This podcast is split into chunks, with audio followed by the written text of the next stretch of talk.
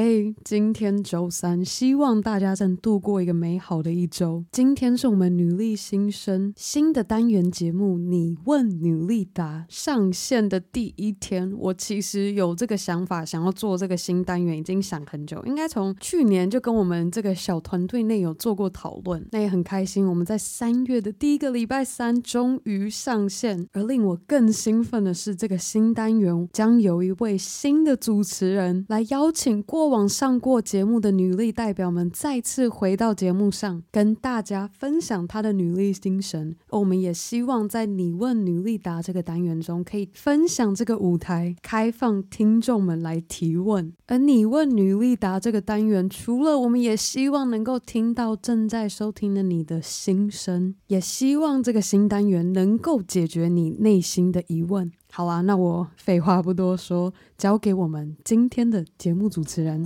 Emily。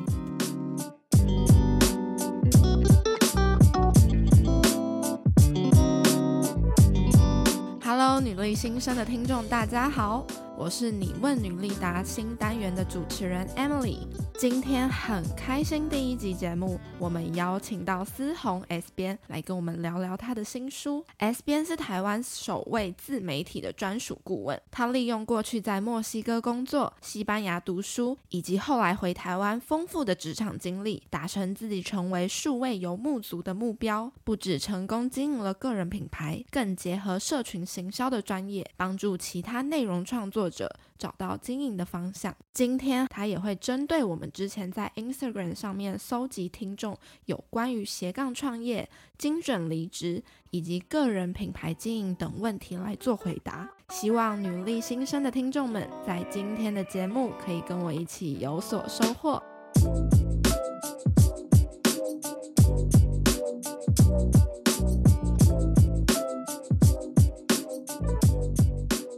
S 边也在线上了，我们先请 S 边跟大家说声嗨，Hello，女力新生的听众们，大家好，我是 S 风格社群工作室的创办人 S 边。其实我第一次见到 S 编的时候是在去年十月跟 Between Ghost 的实体活动上，当时呢，S 编是来担任我们的活动讲者，那时候我就对 S 编提出个人品牌经营的重要性。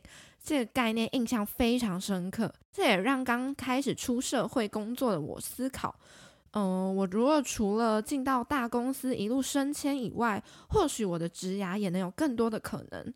所以今年一月收到 S 编的新书的时候，我只花了一天半就把它啃完。真的假的？真的真的，我真的非常喜欢。我觉得内容编排上面。非常流畅，哇哦！谢谢你，一天就看，很好看，而且我也很佩服 S 边说故事的能力，就好像我跟你一样经历了每一段职涯这样。我在写这本书的时候啊，我还很担心会不会，因为我自认为自己中文表述能力没有那么好，但是因为我要用故事去带入一些职场学，让比较年轻的朋友们也可以就是身历其境啊，然后比较轻易的了解，就是在职场上的一些眉眉角角。跟一些转职的一些思维，所以我就一直很担心，说我的会不会写的大家没有办法脑补那个画面，你知道吗？没有没有，我觉得身为职场新鲜人看这本书真的特别有感，而且看完这本书之后呢，我自己对 S 边有非常多的提问，刚好今天可以利用这个机会在节目上，不只代表我们的听众，也加入了我自己的一些感想，想要对 S 边提问。好啊，那就话不多说，我们就开始喽。没问题。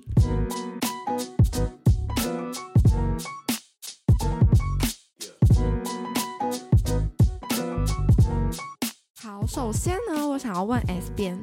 就是你在国外读书工作的经验中，带给你最大的成长是什么？那这些收获，如果我们现在可能在呃疫情下没有办法出国体验的情况下，你会建议我们的听众找到什么样的资源来补足呢？讲到这个啊，在国外读书啊，工作经验，在我新书里面有提到嘛，就是我曾经有去墨西哥五年，然后后又后来又到西班牙一年。嗯、那其实这些国外的经验，我自己回想起来，他这几年来带给我的都是偏比较软实力的部分，反而你说硬实力什么技能啊这些，我觉得其实，在台湾啊，任何的职场你都可以学到一模一样的技能。是，可是我觉得软实力反而是有很多很多呃，是你可能在台湾的职场上也是可以练习得来的。不过刚好这几年的磨练，就是一个人只身在国外嘛，然后国外的那几年工作又比较硬一点，所以呢，刚好就是让我有这个机会比别人学得更快、更进步。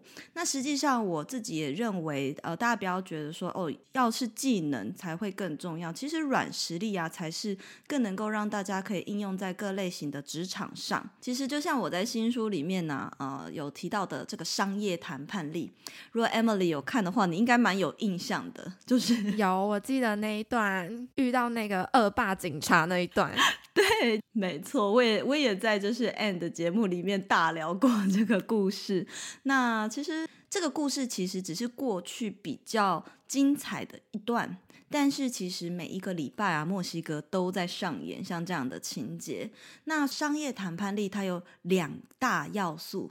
首先，第一个呢，就是要先去预判对方的痛点跟需求是什么。哦，假设我有举一个例子嘛，假设如果你今天是一个业务，然后你要去跟人家谈生意，可是对方可能对你开的价钱不满意，他一直跟你杀价，一直跟你杀价。那实际上他是真的没有钱吗？还是为什么他一直跟你杀价呢？只是书里面举到了两种例子，就是说，那那业务 A 跟业务 B，如果业务 A 他觉得就是一直踩死价钱，业务 B 则是先猜猜看，可能对方搞不好他只是手上没有这么大笔现金，所以呢，业务 B 提出了另一个。需求，他想说，哎，搞不好我可以怎么做？那这个搞不好可以怎么做的时候，他要先想什么？这就是 step two，你的商业谈判列的 step two，要先盘点你自身的筹码。所以他就去想想看，那他可以让这个客人怎么做？也许他可以让他诶分段，可能先付定金啊，然后等到交货的时候再慢慢付尾款，让他放账等等。那你想想看，A 跟 B 谁会比较拿到订单的个获胜的筹码呢？一定是 B 吧？对，比较近人情一点。对对对，没错。所以其实商业谈判力它就是这么一回事。你如果在职场上，呃，没有这样的。能力，你就很难可以去要到你所需要的一些资源。再来呢，我觉得第二个软实力的话，则是沟通表达的能力。嗯。那其实这两个能力，我觉得啊，它其实是基本上算是有点类似的关系。只要你沟通表达能力还不错，基本上你商业谈判力可能也会就是互相加分的一个概念。那不知道就是像 Emily，你看到这段的时候，你自己有什么样的感觉，或者是？你有没有什么样的问题？突然反问主持人，反问我是不是？看完那一段，我是觉得，因为我现在在工作上也觉得，呃，沟通表达能力真的非常重要。比如说，你进去一个一个小时的会议，你有没有呃完整表达你想要传给传达给大家同事的事情是非常重要的，因为时开会的时间很宝贵嘛，然后大家精神状况也有限，真的，所以我觉得。像 S 边说，商业谈判力跟沟通表达能力，真的就是随着职场的经验累积，是一个非常非常重要的软实力。我也非常认同。对啊，而且像这种东西，你说你要去上课就可以学到吗？我觉得很难。上课可能可以告诉你理论，也许我书里面其实也帮你讲了 Step One、Step Two，但实际上这还是要靠一些职场经验的累积。我觉得像这个啊，其实你们现在在公司这些，不管是大公司、小公司。你们都可以先从内部跨部门对内沟通来开始练习。首先，你可能你必须可能有时候，诶，你们行销部门你需要跟另一个部门可能要一点预算，或者是跟上司要一点预算，那你就要预算的过程中，嗯，你是不是也要先思考，在你跟对方提预算的时候，主管他真正的需求是什么？他希望你用这笔预算达到什么样的成果？所以说，你就要再反过来思考，哎，那我要怎么样表达？哦，才可以说服他，戳中他的痛点，提出一些佐证，告诉他我这么做这么做这样行销的确也能够达成你所要的一些成效。你可能会举其他公司相似的例子，或者是网络上看到的一些案例去佐证你的观点。那是不是这样子的人，他在跨部门沟通上，相对的一定比其他在那里会议上据理力争的人来得更容易得到主管的青睐，以及要到预算？所以，其实像对内沟通就是一个很好的练习的开始。那等你对内沟通就是比较顺畅啦，然后也得心应手之后，其实接下来你就可以开始训练你自己对外沟通了。你慢慢的，可能主管就会派你去跟外部的人沟通，可能厂商啊或合作的伙伴等等。好，谢谢 S B 的分享。这段听下来，我觉得我们这种社会新鲜人很重要的就是我们要勇敢的踩稳自己的立场，不要觉得可能自己是菜鸟啊，就。成全盘照收，主管说什么就只能说对。我觉得你，嗯、呃，我们应该要想的是，我们手上的筹码有多少，我们自己的能力在哪里，然后跟主管，不管是外部啊还是内部的讨论，达到一个两方都可以接受的答案，而不是盖瓜承受外面的人给你给你的任务。对呀、没错。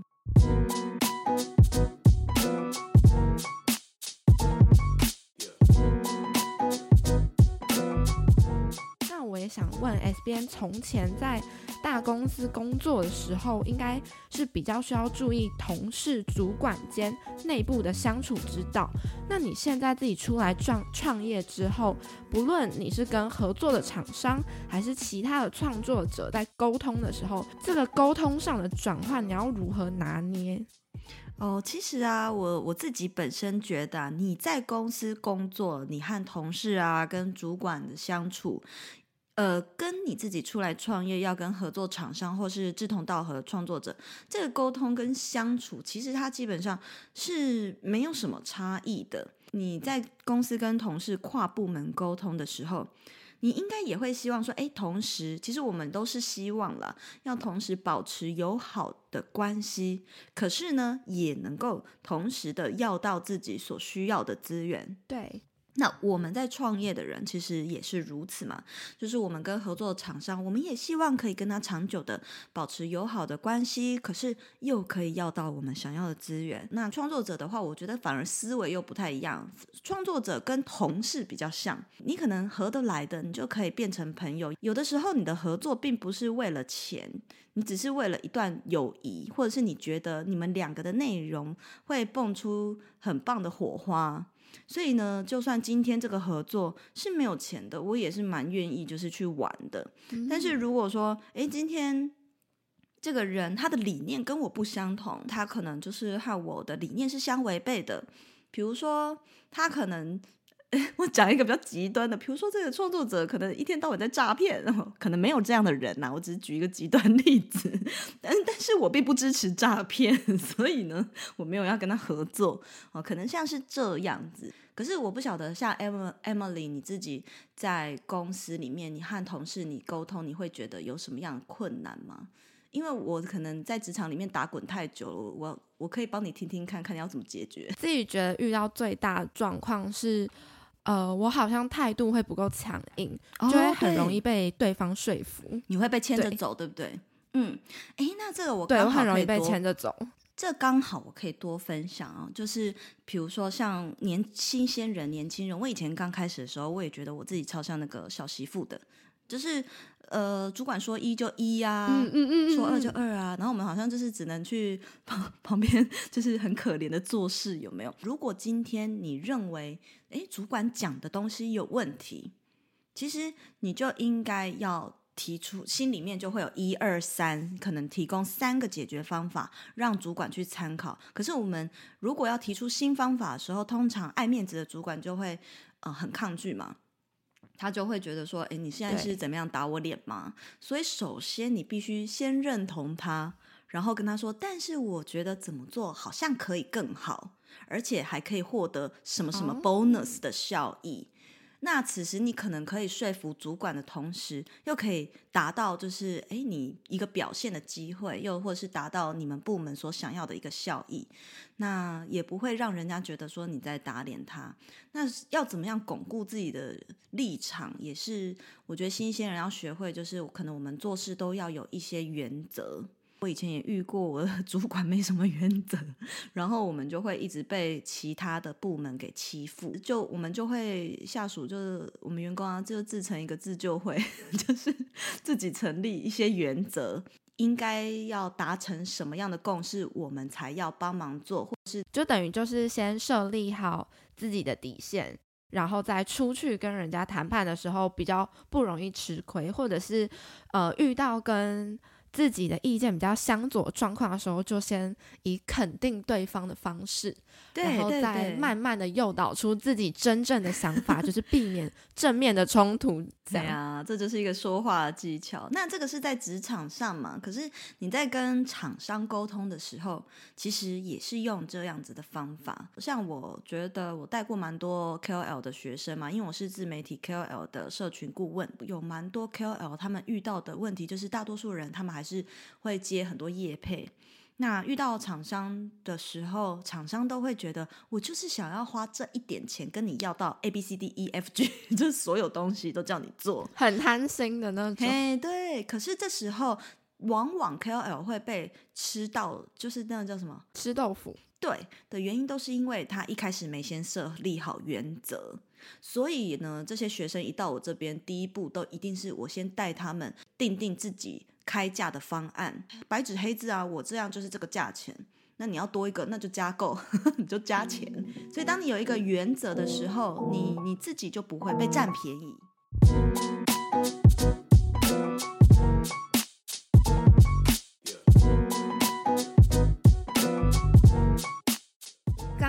S 边跟我们聊的问题都是比较偏专业职场。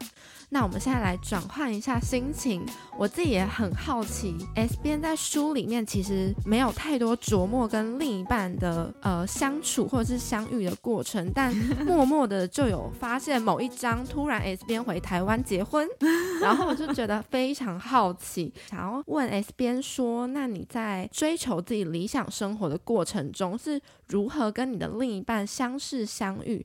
那之后你们。呃，有一段时间一起在西班牙生活嘛，那后来回来台湾，那你们的沟通协调方式是怎么样？哎哎，我真的这个问题啊，我我都回答得很羞愧，跟你们说，因为我。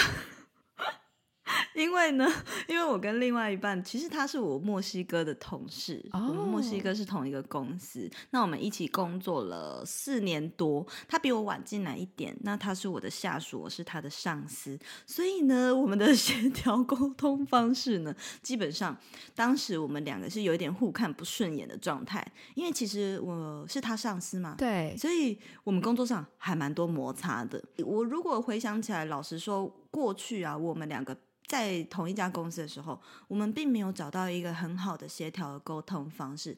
那最后，其实我也不知道他到底看上我哪一点。他可能觉得我，我越呛他越爱吧，我越凶他就越爱。我打他右脸，他就想我打他左脸。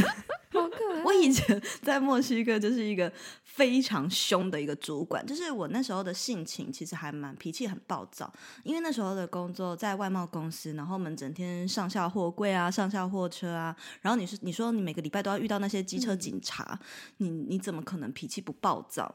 然后，因为墨西哥人的工时又很长，我们主管也都是要陪着加班到很晚，一天要工作十二小时左右，所以呢，呃，就是真的脾气很暴躁，跟现在的我差蛮多的。我在工作上是有非常多原则的，可能只要他有点 out of control，我就会生气，自己讲讲都觉得很很那个很害羞。对，所以多数啦，其实我们没有一个很，就是找到一个 balance 的点，在当时。墨西哥的时候，多数呢其实都是他顺着我比较多。嗯，后来我们就去了西班牙嘛，一起去了西班牙。这个时候其实算是就是感情比较好的时候，因为他蛮他蛮那个的耶，他蛮牺牲小我，就是。其实我也可以自己去西班牙念书就好，但他陪我去西班牙念书。他当时也是把墨西哥那边的工作结束，然后跟着你去西班牙。对，没错。嗯。其实墨西哥那份工作，我们老实讲，我们已经都做到很高的主管位置，然后我们两个薪水真的都是非常非常好的。那总之呢，好是好怎么样，嗯，一定是比一般台湾的可能这个资历的上班族的三倍左右。对，可是。嗯，他愿意为了我就是牺牲那样的薪水，然后来到西班牙，我们就他就花了一年的签证的钱跟学费，因为你就是要申请学生签证，对，陪我去念硕士，他也跟着你一起念，是不是？哦，我念硕士嘛，但他去念语言学校，哦、因为老师说，他西班牙文蛮烂的，对。对，那烂到什么程度呢？跟你讲一个很好笑，就是他们公司哦，不是他们公司，我们是同一个公司。可是因为我是那个呃连锁店的营运经理嘛，所以他的那一家店他是某个分店的店长。然后呢，他那家店通常啦，嗯、台湾人来我们墨西哥工作，就应该是西班牙文会越来越好，因为我们台湾干部很少，十几个人，那我们有一百多个墨籍员工，所以你都是跟墨西哥人工作，你西班牙文应该要变好。嗯、那只有他的店很奇怪。他人家店长西班牙文变好，可是他是他们家店的员工中文变好，所以所以你就知道我有多讨厌他。但我们后来也不知道为什么会 在一起，结果是他去教人家中文。对啊，他去教人家中文啊。某一天我去他家，他我家的那个影印机坏了，我就先就是先去那时候要印一个报表，很急，要搞一个会计账还是什么，那我就去他的分店印东西，因为我们店其实蛮近的，然后就印东西印印，他们刚好已经要关门了，结果他们那个铁铁门发生了不知道什么问题，故障还是怎么样，我就听到他的员工突然讲了一句靠腰。我就想说，怎么会这样呢？这家店是发生什么事？好台湾，好 local 的一家店，但超有趣的。那我就觉得我们相识，应该是不是相识、相遇、相爱吧？就是相识、相恨、相打吧。先互看不顺眼那样，嗯，对。那后来就是因为他，他就是还蛮能够忍受这个我脾暴躁的脾气，所以就哎，我觉得好像应该也没有人可以忍受了吧，所以就结婚了。刚好很互补这样。对对对对对，他就是比较呃逆来顺受的人这样子。哇，那也很刚好，就是呃你们。应该算是人生的规划上面蛮雷同的嘛，就是一起可能回到台湾，然后现在一起在台湾工作，这样就是你们是一起沟通出这样子的未来，还是其实也是他比较顺着你的规划在走？我觉得还是他顺着我规划，因为老实讲，他就是一个没有自我人生规划的人。然后我在书里面，大家会还有就是我之前上 N 的节目，大家如果听那集访谈，就可以感觉到我就是一个追着目标在跑的人嘛。所以呢，嗯，我就是一个非常有目标，我非常清楚自己要什么，然后我决定要做这件事情，我就是，呃，我只是只会告知旁边的人，然后我我就会去做了。我对，所以但是他不一样，他就是他自己对于。人生他觉得喜欢安逸就好，嗯，所以他也很支持我做任何的挑战，他可以配合着我。他跟我很不一样，我不喜欢被公司控制，可是他宁愿当普通的上班族，喜欢比较喜欢稳定这样。他是喜欢稳定的人，嗯，我们是完全相反的人。哇，那可以方便问一下你的星座是什么吗？哦，那你要猜一下吗？猜猜看，猜中没有讲。S 边是狮子座吗？很多粉丝都猜我是狮子座，但不是。非常有领导力，有领导力不是狮子座。再给你一次机会，然后有没有什么有没有什么提示？绝对想不到的 提示就叫做绝对想不到。觉得我该不会是最柔弱的双鱼座吧？嗯，接近了。其实我是巨蟹座哦，很像，都是水象，是不是很意想不到呢？很意想不到。对啊，大家都认为说，哎，巨蟹座就是爱家顾家，可是我怎么啪啪照？所以我就会回答说，哦，我的家是四海为家的家。可以可以。那老公是什么星座？哦，他就是外星人星座啊，他是水瓶座，他就是一个超级怪咖。然后我们两个就是一个超怪搭配，超怪组合。不会，听起来蛮互补的，听起来感情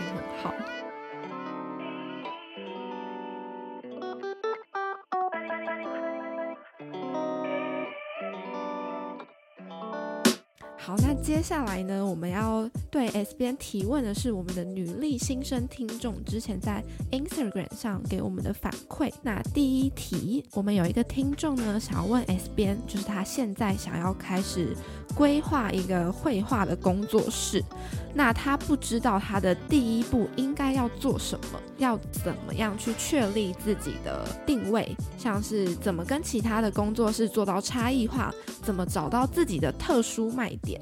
那 S 边针对这题有什么可以给我们的听众一点建议？其实创业啊，有很多第一步，每一个人的第一步可能都不太一样。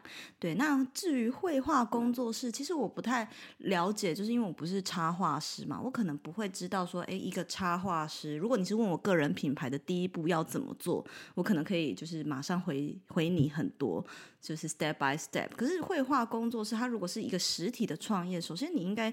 不管是什么样的创业，你都应该要厘清。我必须要先了解到说，诶，你以这个工作室，你成立一个这样实体的工作室，你的销售、你的资金来源，还有你的销售项目会是什么？因为绘画工作室有很多种做法，营运的做法。第一种可能你是开课。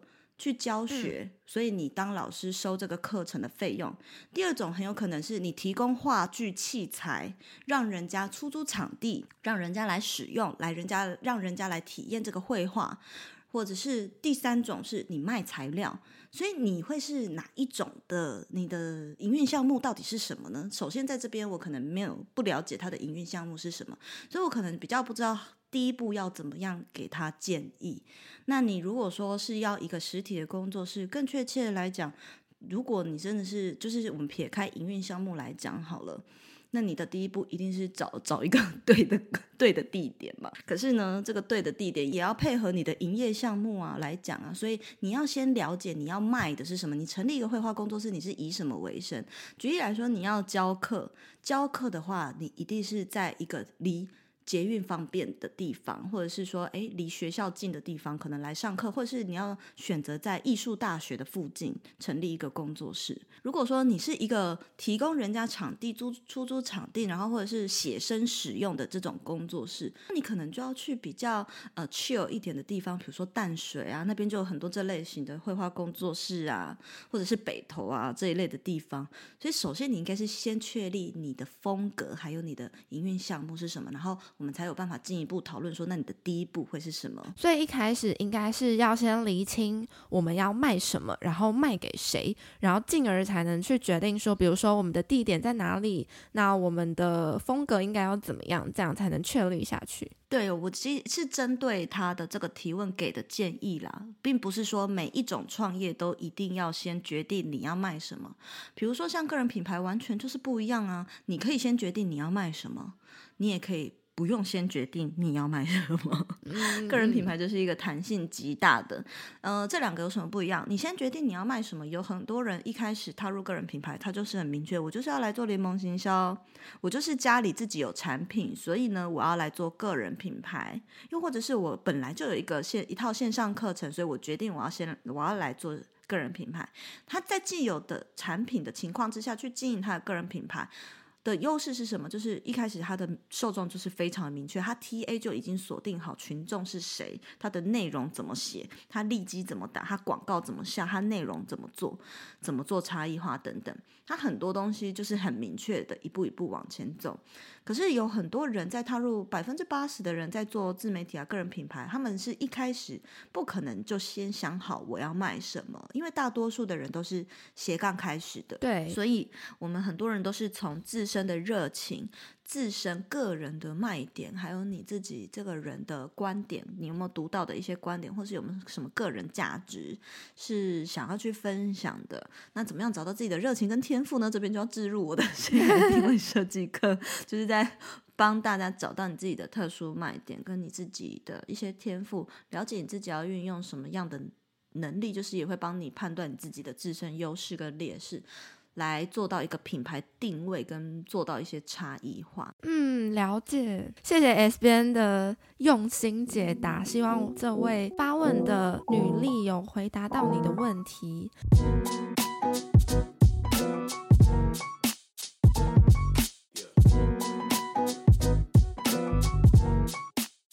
接下来的下一题呢，跟刚才 S 编讲到一个内容有点相关，就是 S 编之前是在时尚媒体工作过嘛，那大家可能对时尚媒体的想象就是，哇，那你一定呃很有美感，然后一定知道呃大家喜欢什么。我也想代替这位女力听众问 S 编，你觉得美的定义是什么？那你是如何培养你的美感？再进阶一点的问题就是，你要如何协调你自己的主观美感跟大众美感之间？像是你可能有时候，毕我们都知道美感是很主观的东西嘛。那如果比如说你今天产出来的一个。一个作品，嗯可能同事、主管觉得，嗯，好像不漂亮，或是怎么样，但是你自己也有你自己的底线想要踩，那这样子的话，你会怎么协调这两者之间？其实我觉得这个美的定义啊，哇，这个问题真的是超级危险的，因为呢，美的定义就是非常的主观嘛，而且通常啊，大众的定义的美。通常都蛮两极化的，不是极度冲突，要不就是极度的协调。但是在我的眼里啊，所有的东西都是可以是一种美。你看，很多我们已经没有在追求完美的美了。其实有很多时候，我们是在追求缺陷的美，不管是摄影界、时尚界，还是什么圈，或是呃艺术界，很多都是在追追求缺陷的美。你光是之前艺术界那个香蕉。那个也可以叫做一种美啊。嗯、然后摄影界，你说摄影界他们会不会去呃，只会去拍很漂亮的人物吗？不会啊，也有很多人去拍真的很接地气当地的女孩。你知道有个摄影师，他就是很有名嘛，去世界各国拍当地的女孩的眼睛，可是每一个人的眼睛都特别的美。嗯，嗯，嗯，那。嗯、呃，建筑业呢？建筑业其实你说你现在大家会追求去那种像宫殿一样欧洲的咖啡厅吗？不会啊，大家去什么废墟咖啡厅？所以那时尚界就更多更冲突的美感了。比如说，我们不会再追求那种我们所定义的，可能你不只是觉得香奈儿它当然美，它绝对美。可是你说我举例一个台湾最嗯、呃、我很喜欢的一个设计师，哈，他非常年轻，他叫做 Angus。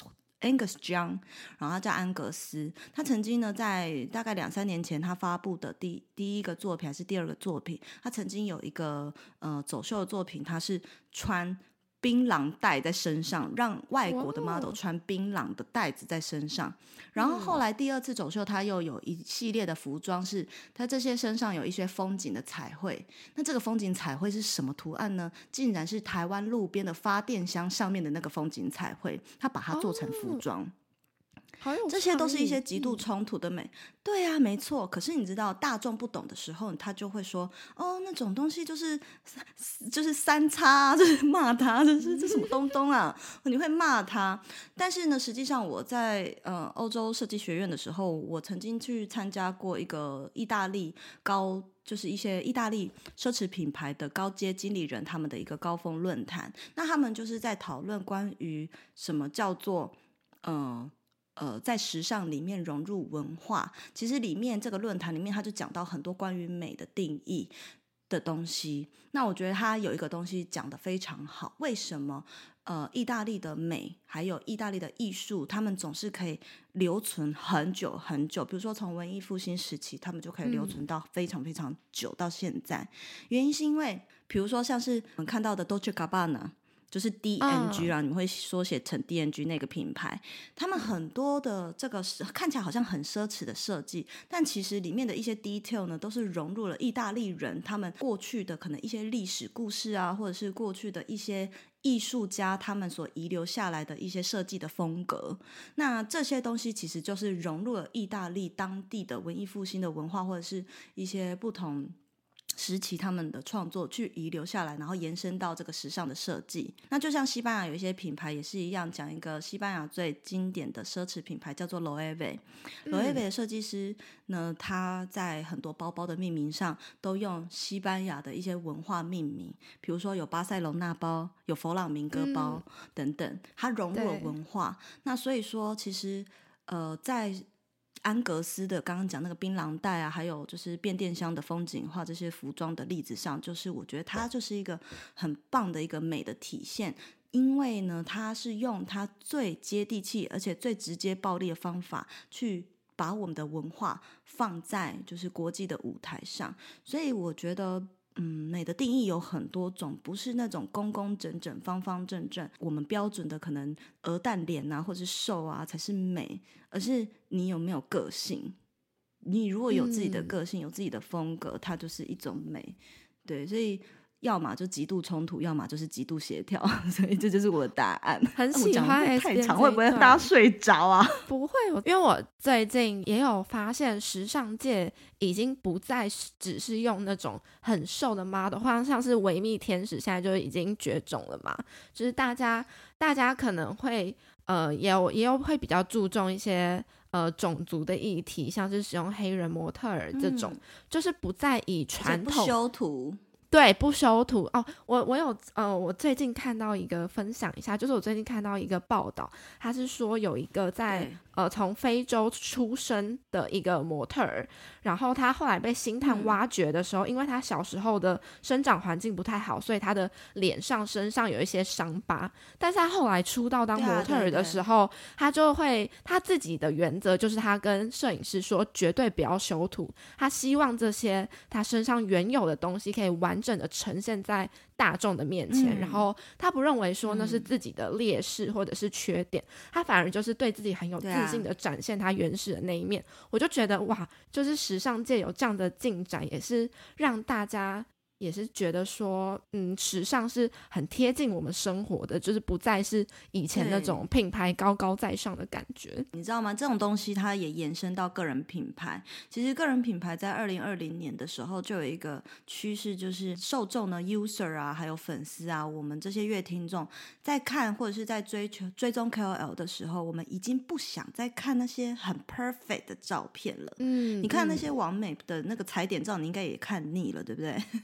对，所以现在大众真正喜欢的是像比较那种接地气或是真实生活风格的人，他反而会更红、更长久，然后也会就是更受到粉丝的爱戴。比如说 Kelly，你看他那么生活，嗯、他很真实的做自己。对。还有流氓也是，流氓就是这些越真实做自己的人，他们都会，我觉得都可以红得更久。就是很像他把他真实的生活带给他的粉丝朋友看，而不是过度包装成某一种形象。错这样子的话，反而可以让他的内容也经营得更久，因为他不需要去伪装成谁。对啊，那我接下来呢，就来回答刚刚这位粉丝他的提问，就是第二个，他问说要怎么样培养美感嘛？那我觉得每个人培养美感的管道其实都不太一样。我可以分享一个我自己从以前就会一直做，我觉得是我潜移默化，可能我以前常常做这些事情，所以导致可能我后期。好像在判定一些东西的时候，我的美感算是还还 OK，我也不敢讲自己非美感非常好了，因为我也不是什么设计出身的，我只是懂欣赏或是懂叫我的美，我的我的设计做而已这样子。我培养美感方法，其实在以前的时候，我就很喜欢做一个东西，叫做 Fashion Scrapbook。就是时尚剪贴簿，嗯嗯嗯、然后我会去剪一些纸，呃，就是我会去书报摊买一些旧杂志啊，或是新的杂志啊，把同一类风格的东西剪贴剪贴放在同一个页面，然后去拼贴出我喜欢的样子。那这是以前我很喜欢做的事情，现在没有时间搞这个东东。然后我还，但是一直到现在，一直都很喜欢的就是看展览、逛美术馆、逛博物馆。嗯嗯嗯、然后也刚好可能以前在媒体业工作，所以我也。也很长可以有免费，就是那个媒体场嘛，就是有免费展览可以可以逛，所以有逛展览是一个很好的一个培养美感的方法，不管你看得懂或看不懂。你只要懂欣赏就好了，你不需要懂这个东西的故事。我觉得常常去看，常常去走，你自然而然你会被感染这个气息，自然而然你有一天你就会很好奇这个画家他为什么会想要这样做。其实我会喜欢时尚的原因，也不是说哦我喜欢那些亮丽的东西，应该是说我把时尚的服装我把它都当做是一个艺术在看待，所以我也很喜欢去逛这些时尚品牌他们的展览。那我都是在欣赏可能他背后的故事，比如说，哎，我曾经看过就是 Louis Vuitton，就是 LV 的一个展览。那他刚好可能那一年他在讲就是 LV 的可能过去、现在、未来。那其中他就可能有把这个邓丽君的包包，就是曾经拿过包包运到台湾来展览。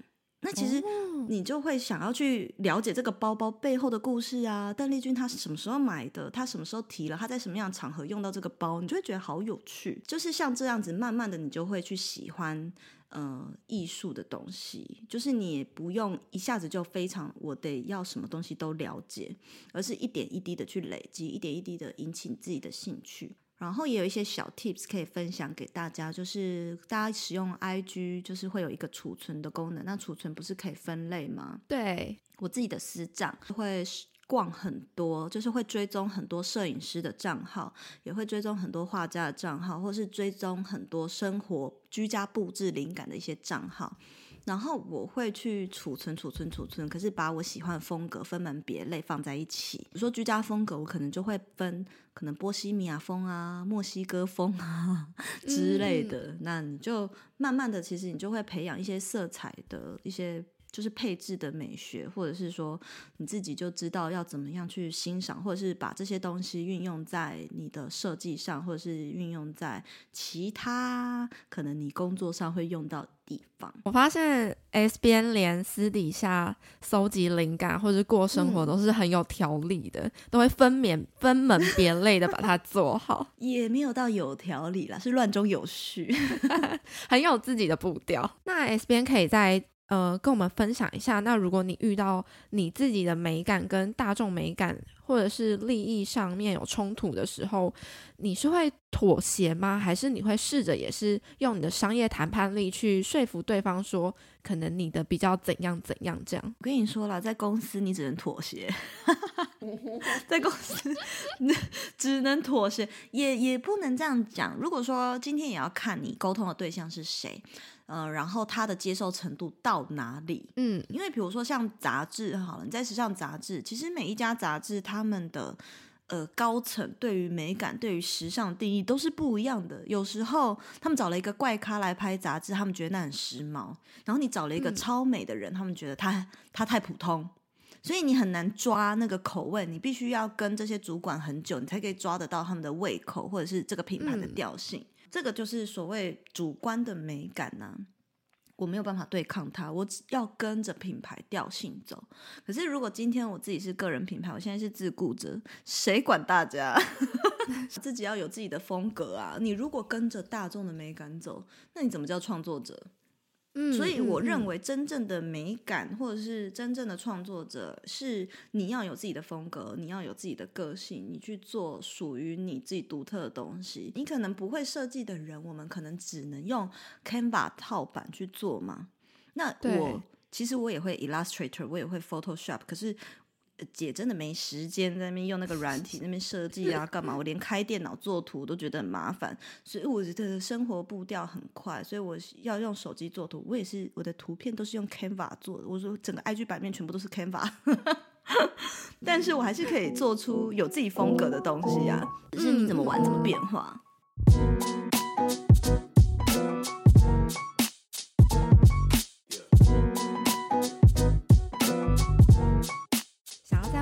边你看过的创作者个案里，初期经营个人品牌里面最常见的挑战，以及你的克服方式会是什么样？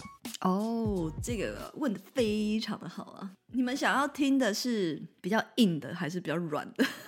可以分享一下案例。好啊，没问题。因为其实大多数的人一开始会来找我做社群顾问的原因，一定都是社群行销面、商业面。然后他多平台经营，他线上线下无法整合，然后或者是他商业套路这里一块那里一块，他觉得他没有一个主轴，没有一个主战场，他行销漏斗不稳固，或者是他忙了老半天，整天搞业配，结果都不赚钱，都没有办法养活自己。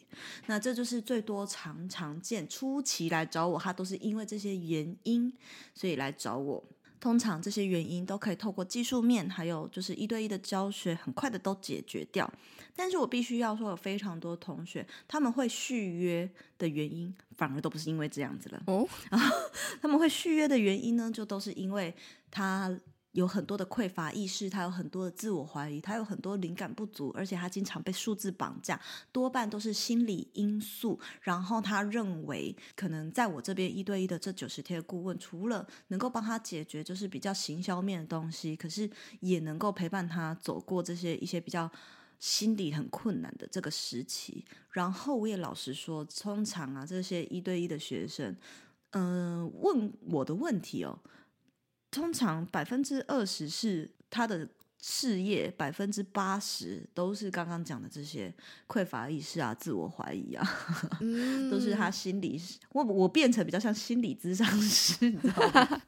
他们可能比较需要一个人聊聊他们自己创业的事情啊，或者是什么的。对对，我觉得，因为我其实说白了，我不只是社群行销顾问，其实说。清楚一点，或者是更正确来讲，我算是社群事业顾问。嗯，所以事业顾问就是怎么讲呢？就是你，你只要是关于跟你你个人品牌的所有事业，都可以问我，包括找伙伴呐、或者是呃找经纪人呐、或是谈合作、谈合约啊这些东西，其实我都会一一的帮大家过。但是在这个过程中，有很多。所有的东西都是有方法可以解决的，我他可能丢过来，我一下子就知道怎么解决。但是通常让他产生不悦或是很难继续的原因，可能都是人的问题，又或者是说他对于自己没有自信的问题，又或者是说哎成效不佳，然后对方也没讲什么，可他就觉得啊，他数字绑架。哦，又或者是说他自己觉得，为什么我成长这么缓慢？我真的可以吗？我走这条路真的对吗？我真的可以？我真的可以做自媒体吗？就是种种的自我怀疑。懂，很多时候都是自己心理作祟这样。对啊，哎，Emily，你有经营自个人品牌吗？没有。哎，其实有哎，如果你这样问的话。好，真的吗？那你之后可以跟我分享。可，我可以，我可以自己。好，我可以分享一下，就是因为我之前在我大学的时候是读欧语系，然后我的主修是法文。那我们是同系的。对，我们，我们其实那个背景很像。然后我也，我就在大学的时候有到法国去交换一年，然后那时候我就觉得我想要记录我在那里的生活，所以一开始我可能就是因为你在。S 边一定知道，就是在欧洲，你要去哪个国家玩都超容易的，就是可能搭个车两三个小时，啊、对，超便宜，两三个小时你就到别的国家去。嗯、然后交换学生嘛，就是一直到处玩啊，抓紧机会就是玩。嗯、所以当时因为我嗯自己很喜欢拍照，然后我喜欢写一点文字，就是记录生活的那一种，所以我就开始开了一个 Instagram 的账号，嗯、就是在分享我。国外的生活，那一开始当然就是走一些比较好的朋友追踪啊，可能就是一两百啊，就是那种很挺你的朋友。然后后来呢，我就开始觉得，因为在欧洲就闲闲没事做，觉得怎么好像都在玩，就是感觉要做一些有用的事情。然后我就开始投稿，我就开始投了，我在 Dcard 上面写了游记，然后我在呃我还投过那个换日线。就是分享了我 Couch Surfing，就是沙发冲浪的经验。然后那个时候开始，我觉得很有成就感的是，真的有不认识我的人，因为这些管道知道我，然后来看我的文字之后，变成我的粉丝，然后追踪我，一直跟我到现在，这是我觉得最有成就感的地方。哇，那你自己在这个过程中，你自己认为经营的过程中最困难的是什么？我觉得最困难就是留住大家，还有知道大家想要看的是什么。因为一开始我可能只是抱着，嗯、我可能只是抱着，嗯，反正我我想写什么我就写什么，反正也没有什么人在看。但是后来你发现有越来越多你不认识的人可能会小盒子讯息你说，哇，看到你出国的文字，我觉得。你的文字很亲切，然后跟我平常看到的游记都不一样。嗯、然后你的照片真的很真实，我好像也跟你在国外旅游了一样。就是你收到那些 feedback 的时候，你会觉得哇，我的东西真的有人在乎。但这也会，这也会让我开始有点绑手绑脚，就是会担心说，那我接下来要分享什么内容是大家有兴趣的吗？这样子，反正。呃，然后，然后又加上就是回来之后，嗯、现在也因为疫情的关系，也没有办法再出去玩。然后现在开始在工作，所以就是有一点小小的停摆了。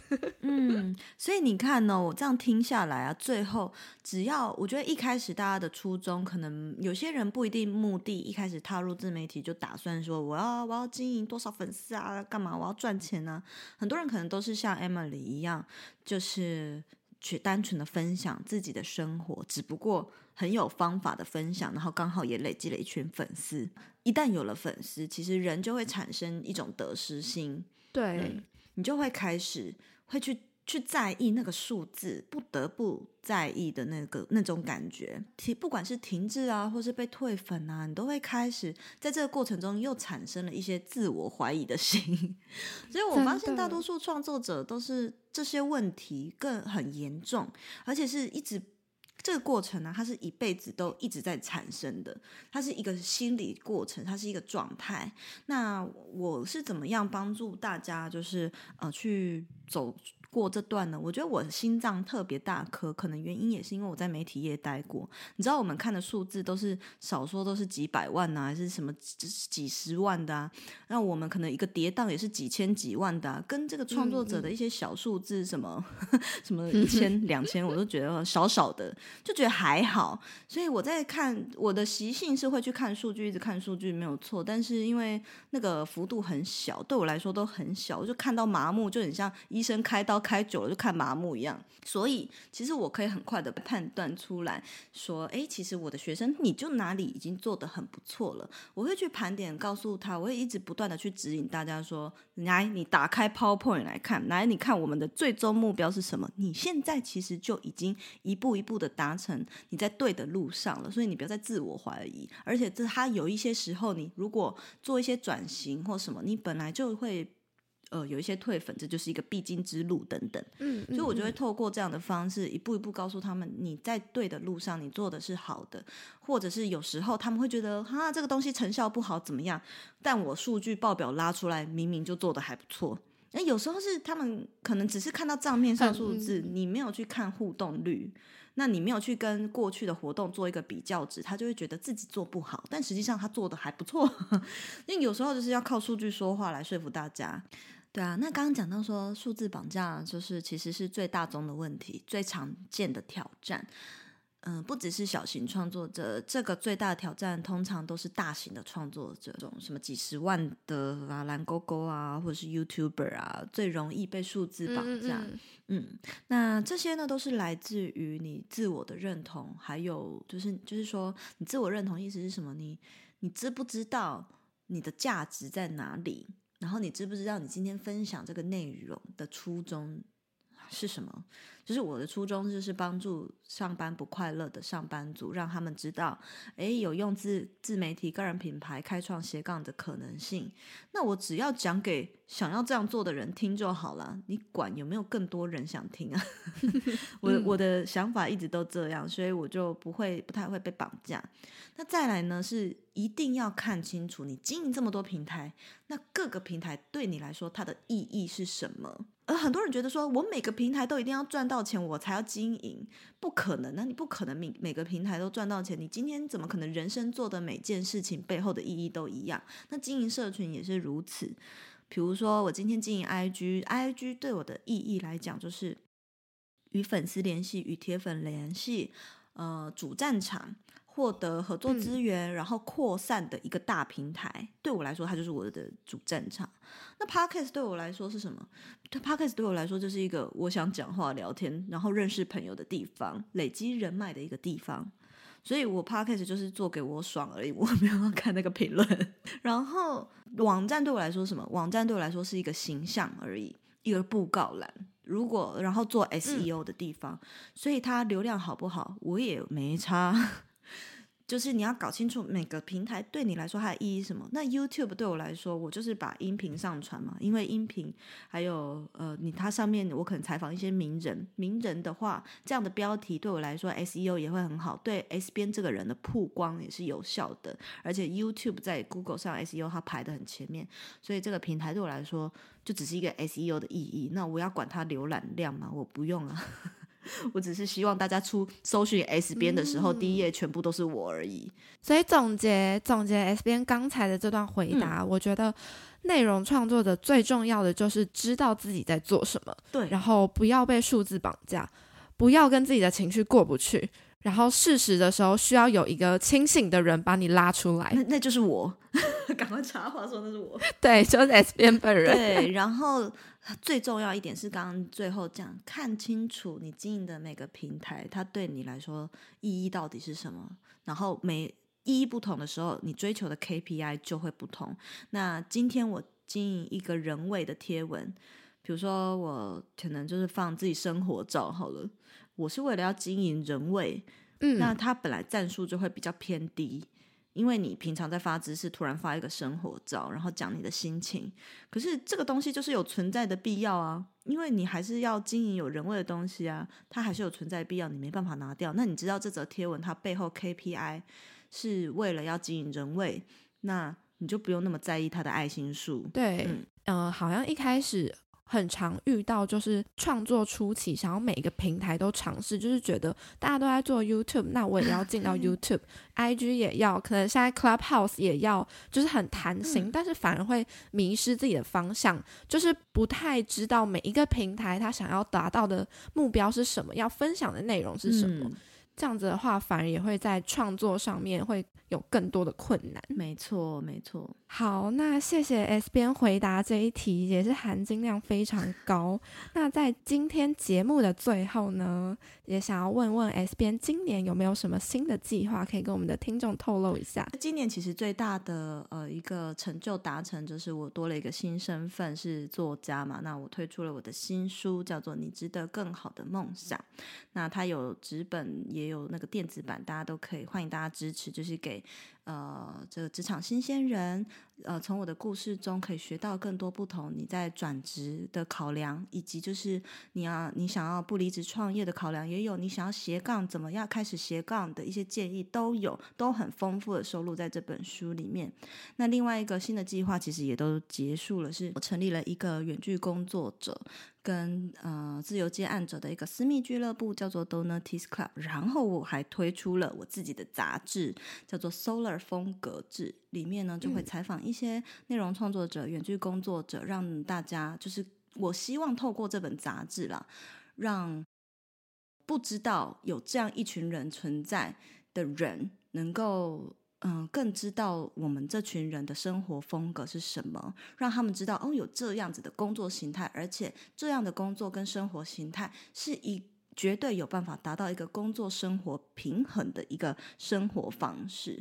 那如果大家想要了解什么是 Solar 或是 Solar 风格志的话，其实在我的官网都有贩售，然后每一季也都会推出纸本跟电子版。那接下来一一月这两件事炸光了之后，我们有其他一些新的企划，呃，应该是说我今年会比较着重于创作面，有在考虑要跟朋友一起经营 YouTube，然后也有在规划，就是每一季我都要来做一个。啊、比较资深、比较有深度的行销工作坊。那当然，这个合作呢，也就是也有跟 N 也也也会跟 N 一起合作，提供给内容创作者有更多深度学习的管道，而不只是呃透过线上咨询啊，或者是一对一教学顾问。我希望可以让更多想要踏入自媒体圈的朋友有更多元的学习管道。希望大家可以多多支持我的新书。好的，如果想要多多支持 S 编的话，欢迎到他的网站去看他现在的，他现在正在经营的，不论是刚出版的新书，或者是他的风格杂志，或者是他的爆米花俱乐部，我自己都觉得非常的有趣。那今天呢，也谢谢 S 编担任我们你问女力答第一集的来宾。今天聊得非常的开心，对我来说也意义重大，因为这是我第一集的主持人。就主持到我最喜欢的 S 边啊，真的吗？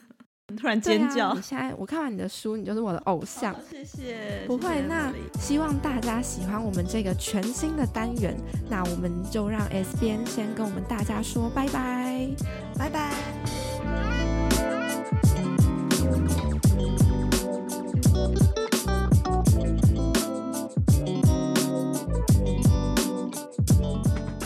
节目的最后，我非常兴奋地和大家公布，我们下一集《你问女力达》节目将邀请左边茶水间的 Zoe 来和我们聊聊天。各位听众们，敬请锁定我们的 IG 哦。